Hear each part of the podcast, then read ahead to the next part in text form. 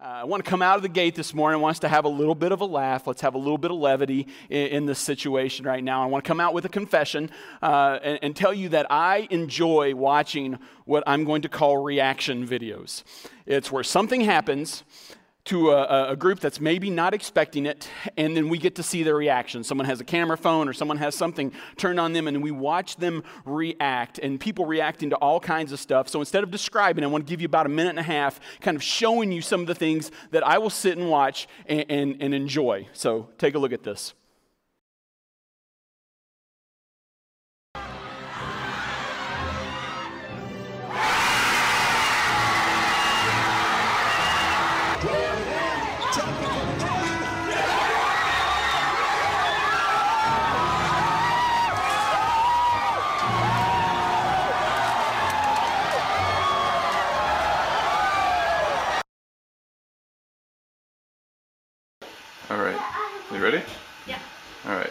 One, two, three. We're, we're pregnant. pregnant.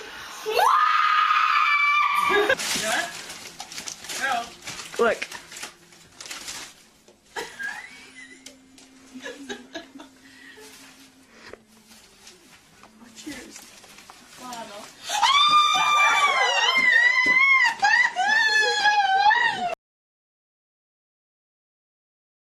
Michael ate all your candy.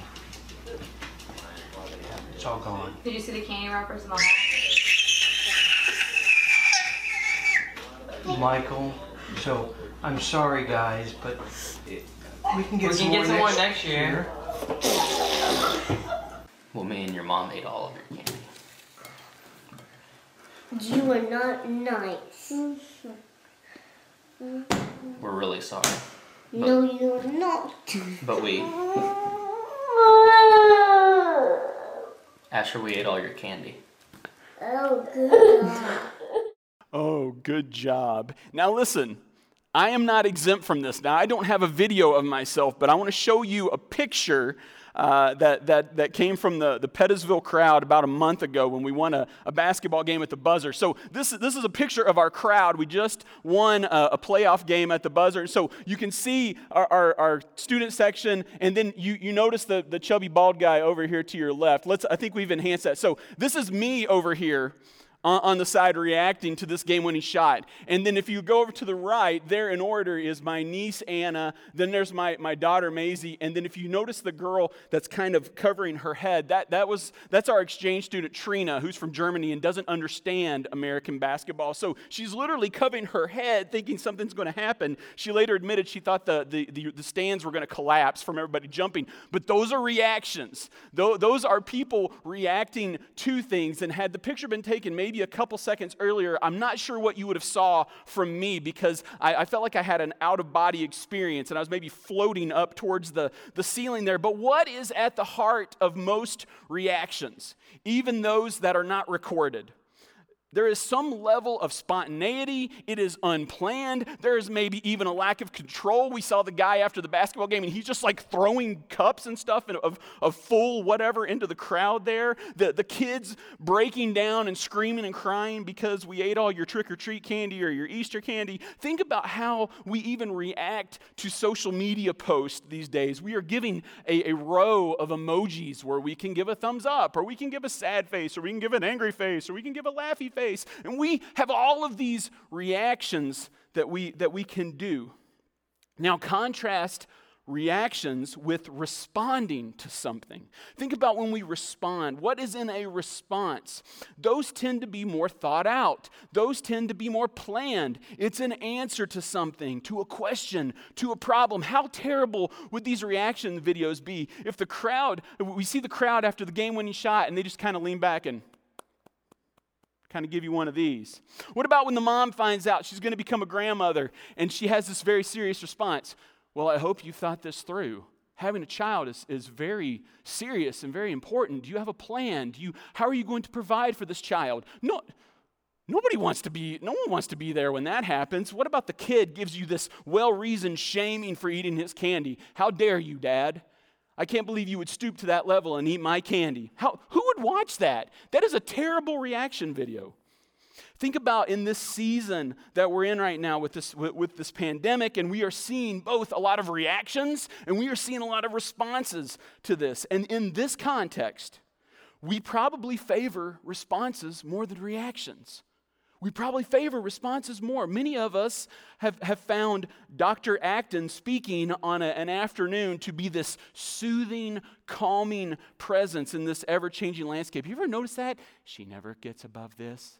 She kind of speaks at this level the whole time. I know this is a terrible Dr. Acton, but she doesn't really come higher or lower than that. She is responding.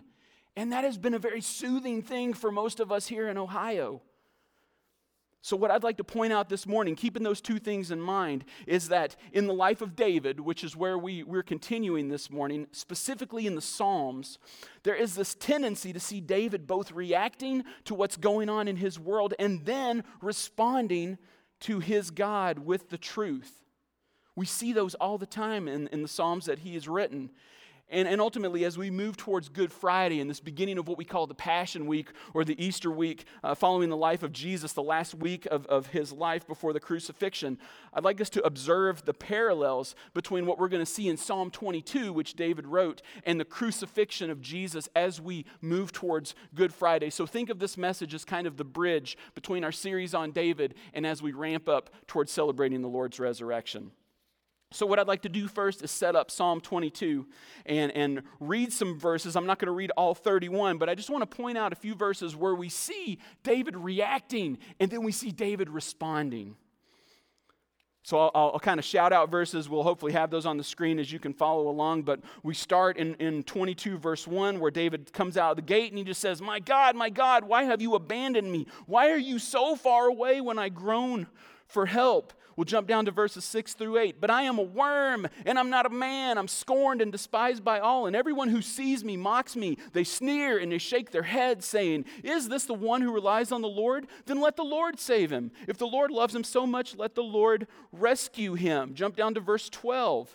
My enemies surround me like a herd of bulls. The fierce bulls of, of Bashan have hemmed me in. Verse 14. My life is poured out like water, and all my, bo- my bones are out of joint. My heart is like wax melting within me. Verses 17 through 18 I can count all my bones. My enemies stare at me and gloat. They divide my garments among themselves and throw dice for my clothing. And now look at verse 22. Same psalm, same author. What's going on here? It almost feels like a split personality here. And then David jumps in in verse 22 and he says, I will proclaim your name to my brothers and sisters. I will praise you among your assembled people. That sounds like a response. It sounds like somebody who has thought it through and has come up with a, a, a response to everything that's going on around him. Verse 26 The poor will eat and be satisfied. All who seek the Lord will praise him. Their hearts will rejoice with everlasting joy. And finally, 30 through 31, our our children will also serve him. Future generations will hear about the wonders of the Lord. His righteous acts will be told to those not yet born. They will hear about everything he has done.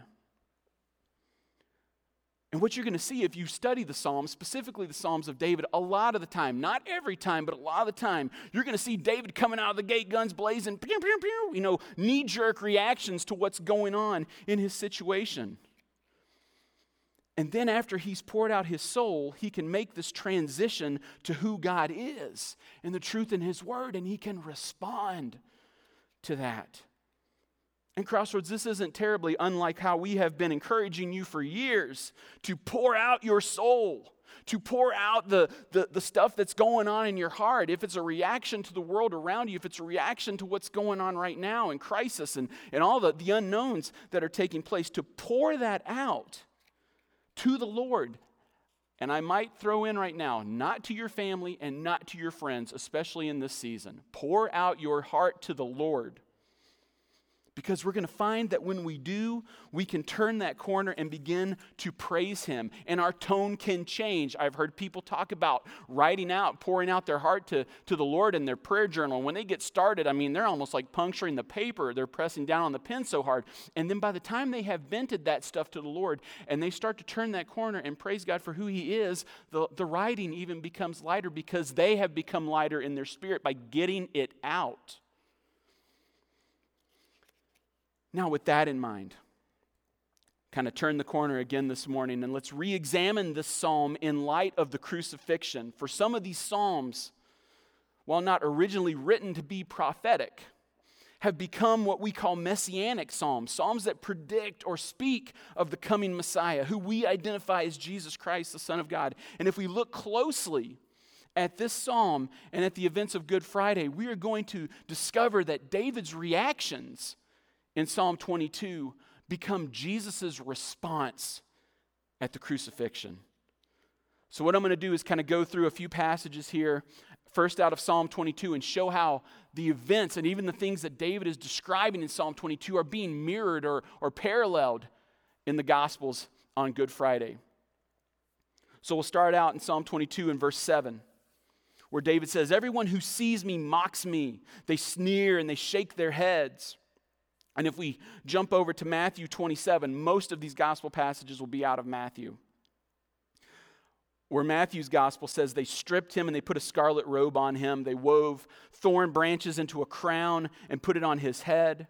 And they placed a reed stick in his right hand as a scepter. Then they knelt before him in mockery and taunted, Hail, King of the Jews! And then they spit on him and grabbed the stick and struck him on the head with it. When they were finally tired of mocking him, there's that word again, they took off the robe and put his own clothes on him again. Then they led him away to be crucified. Jump from there, we'll jump around in Psalm 22 a little bit. Verse 16, the second half of that verse says, They have pierced my hands and feet. And while we don't have a specific word for word description of Jesus' crucifixion, where it says specifically they put nails in his hands and in his feet, everything we know historically about Roman crucifixion is that nails either went through the, the palm of the hand or slightly below the wrist. So his hands are being pierced, and one went through both feet. So, so we're seeing that come alive too. And even echo this with Jesus' words after the resurrection to Thomas, where he says, Thomas, put, put your fingers in my hands where the nails were. Back to, to Psalm 22 and verse 8. Is this the one who relies on the Lord? Then let the Lord save him. If the Lord loves him so much, let the Lord rescue him. Again, back to Matthew 27 and verse 41. The leading priests and the teachers of the law and the elders also mocked Jesus. He saved others, they scoffed, but he can't save himself. So he is the king of Israel, is he? Let him come down from the cross now, and we will believe in him. He trusted God, so let God rescue him now if he wants him. For even he said, I am the Son of God. Psalm 22, verse 14 My life is poured out like water, and all my bones are out of joint. My heart is like wax melting within me. Then we see something similar over in John chapter 19, verse 34, where it tells us one of the soldiers, however, pierced his side with a spear, and immediately blood and water flowed out. My life is being poured out like water. 22:15 My strength has dried up like sun-baked clay. My tongue sticks to the roof of my mouth. You have laid me in the dust and left me for dead. Back to John's gospel chapter 19 Jesus knew that his mission was now finished and to fulfill the scripture he said I am thirsty. A jar of sour wine was sitting there so he soaked a sponge in it and put a hyssop branch put it on a hyssop branch and held it up to his lips. Um, the tongue sticks to the roof of his mouth because I'm thirsty. And then we see Jesus asking for something to drink from the cross Psalm 22, 17, I can count all my bones. They stare at me and they gloat. They divide my garments among themselves and they throw dice for my clothing. Matthew 27, 35, after they have nailed him to the cross, the soldiers gambled for his clothes by throwing dice. And then ultimately, where, where the psalm starts, David coming out of the gate and saying, My God, my God, why have you abandoned me? Why are you so far when I groan, from help, groan for help?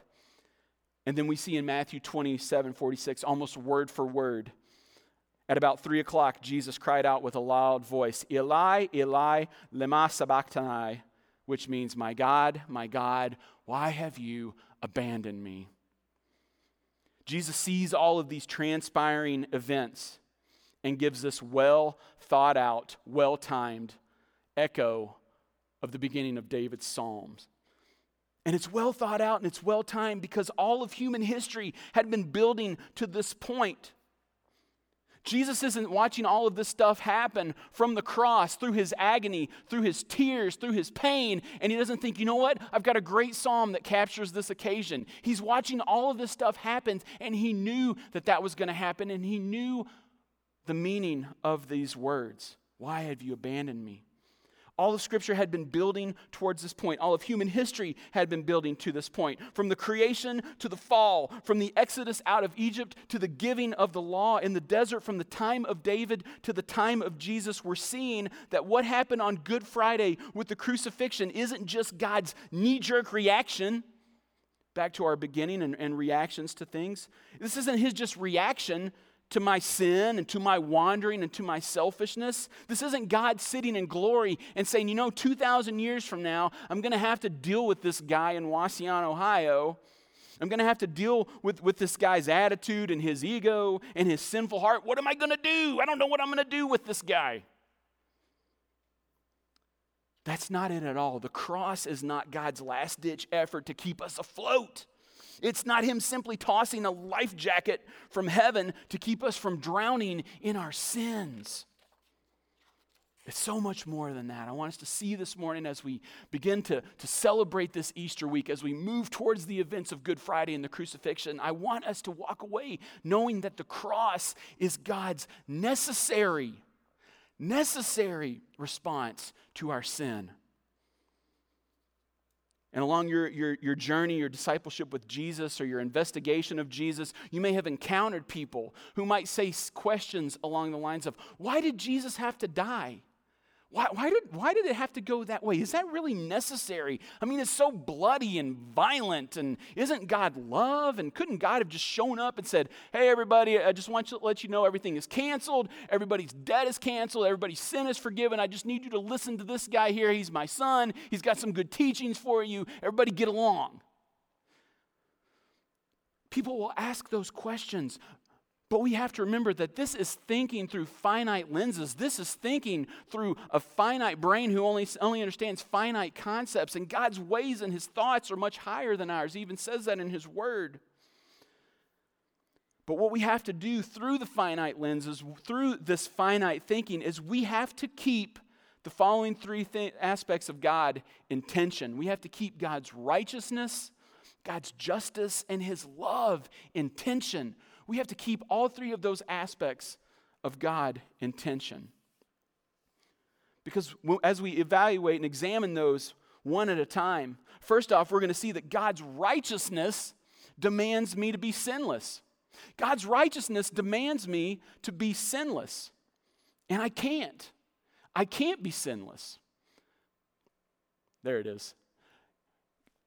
Because Romans 323 tells me that everyone has sinned and we all fall short of God's glorious standard. God's absolute righteousness and his holiness demands that I live a sinless life, but I can't do that. I can't live a sinless life. And so because I can't live a sinless life, then it turns to God's justice. And God's justice, because I can't live a sinless life, God's justice demands my death. If I can't keep God's absolute standard, which is holiness and perfection, then the punishment for that is my death. Again, we're back in Romans chapter 6 that tells us the wages of sin is death, but the free gift of God is eternal life through Christ Jesus our Lord. But ultimately, when people say, well, isn't God's love? Well, let's look at that. God's absolute love, his absolute standard of love, demands that I get a second chance. God's absolute standard of love, his, his love for, for the world, demands that I get a second chance. Romans 5 8 that tells us that God showed his great love for us by sending Christ to die for us while we were still sinners. So I want you to take these three aspects of God's nature his righteousness, his absolute justice, his absolute love and think of it as like a three legged stool. We have to have, I mean, the camera that's recording me is on three legs. If I take one of these legs out, it's going to be a real interesting stream for you to watch here. But we have to keep those three aspects of God's nature in, in tension like a three legged stool. And we have to have all three of those things for it to be sustainable, for it to stand, for, for it not to, to, to be contradictory, or for God to compromise himself. We cannot remove one of those legs because it would compromise one of those aspects of God's nature. We can't take away the righteousness part of it because then it would compromise his justice. We can't take away his justice because then it would compromise his. They all have to be together and enter in Jesus, the one we worship, the one we believe in. As we would say, Jesus is central to our faith. And let's see how Jesus fulfills all three of those aspects of God's nature. First of all, with along righteousness, Jesus' sinless life fulfills God's righteousness. Jesus' sinless life fulfills God's righteousness. If God's demands is for me to be perfect, Jesus is the one who does that. Jesus lives a sinful life and he fulfills God's righteousness, even as he says, Don't think that I came to abolish the law. I didn't come to do that, but I came to fulfill it. So Jesus meets all the requirements of the law and live, lives a sin, sinless life, and it fulfills God's righteousness. Next, Jesus' death as both fully God and fully human satisfies God's justice. Now, I, already, I just said that we, it, it's hard for us to think about this with finite brains, but I'm going to ask you to, to, to hang in here with me. This is why God's, Jesus' death as both fully God and fully human satisfies God's justice. If my sin, if the punishment for my sin is my death, because I am finite, I can only satisfy that one time. I can only pay for my sin against an infinite God in which the punishment goes on forever. I can only satisfy that with my death one time, but God demands an infinite covering of that. God demands one that's going to cover forever. So enter in Jesus, who, eh, being fully God, becomes fully human, so that by his death, him being an infinite God, he his death covers me and endures forever, and it covers forever. So his death satisfies God just, God's justice because it pays it out forever. And then finally, Jesus' atonement for my sin displays God's love and provides a way to salvation for me. Jesus' death, his atonement, satisfies God's love, where God says, I want there to be a second chance. Think about God who gave second chances throughout Scripture. Adam and Eve, second chance. Abraham, second chance. Moses, second chance. Israel, 40 years of chances, hundreds of years of chances. We've been going through the life of David. How many second chances did David get from God after all of the despicable things that he's done? Think about the second chances that God gave them. And he gives us a second chance as well through Christ. With all that in mind, and ultimately this morning, by ways of personal application, when it's all said and done, those of you who are watching at home, ultimately we will all either react or respond to the cross. We started out talking about reactions versus responses. And when it comes to the cross and when it comes to Jesus, that's really all we have. We will either react or respond to the cross. And so, as we enter into this Easter season, the question we have to ask ourselves is which one will I do? Which will I do? Will I react to the cross or will I respond? There's no third option. Will I react? That's crazy. That's crazy. Jesus, uh, God came to earth as a man and lived a sinless life and I, I can't get behind that. This, this is, this is kind of goofy. A crucified God, a, a God who allowed himself to be killed for me, and, and why do that instead of coming in and taking over and, and becoming a, a king like we, we, think, we think of? Or, or even this is a reaction. What if we hear the gospel? What if we hear about who Jesus is and we respond with, sounds good, I think I'll check that out? But remember even Jesus' words about the seeds in the rocky ground. Those seeds are, yeah, that sounds good. I'll check it out. And Jesus says it starts out well, but it doesn't last because the roots can't go anywhere. Even that is a reaction. Or are we going to respond this Easter season? We have weighed the points of the gospel. Jesus tells us to count the cost, not to go into it half hearted. Jesus says, Nobody. Uh, nobody builds a tower without sitting down to figure out if they have enough money to do that or, or planning it out. Jesus also says, Nobody puts his, anyone who puts his hand to the plow and turns back is not fit to be my disciple. So, will we respond that way where we have considered the cost of following Jesus? And to echo the words of Eugene Peterson, we think of it as a long obedience in the same direction.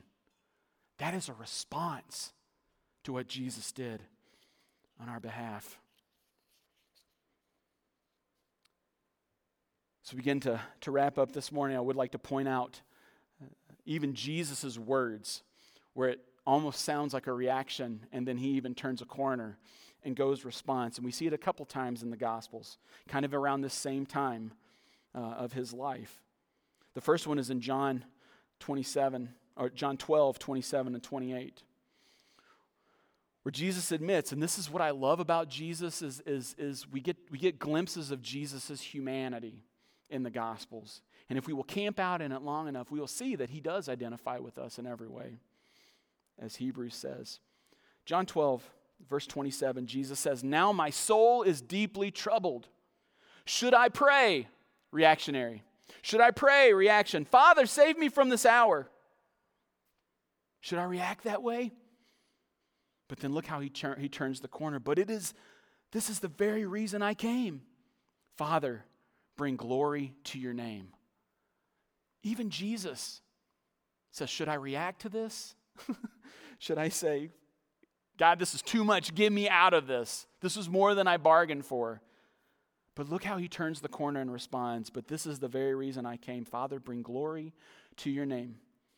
And the other time we see this, which is, which is a similar state of Jesus' soul and, and him baring his soul to us. Matthew 26, verse 38, there in the Garden of, the, uh, Garden of Gethsemane, before the, the events of the cross, where Jesus says to his disciples, My soul is crushed with grief to the point of death. Stay here and keep watch with me. Then he went off, he went on a little farther and bowed his face to the ground, praying, My Father, if it is possible, let this cup of suffering be taken away from me. Reaction. Reaction. But then look at the response. He turns the corner. Yet, I want your will to be done, not mine. Your will be done, not mine. So, church, in, a, in an ever changing landscape where we don't know what this day holds as opposed to tomorrow, and, and where things keep changing every day, we have this great opportunity this Easter this Easter season to respond to what Jesus did for us, to respond to those we are interacting with as Jesus did, to respond to our neighbors and, and however social distant way you can, to respond to those who are searching for hope and for an answer this Easter season, to respond as Jesus did. And in the same way David did in the latter half of Psalm 22 that we leave with this this morning.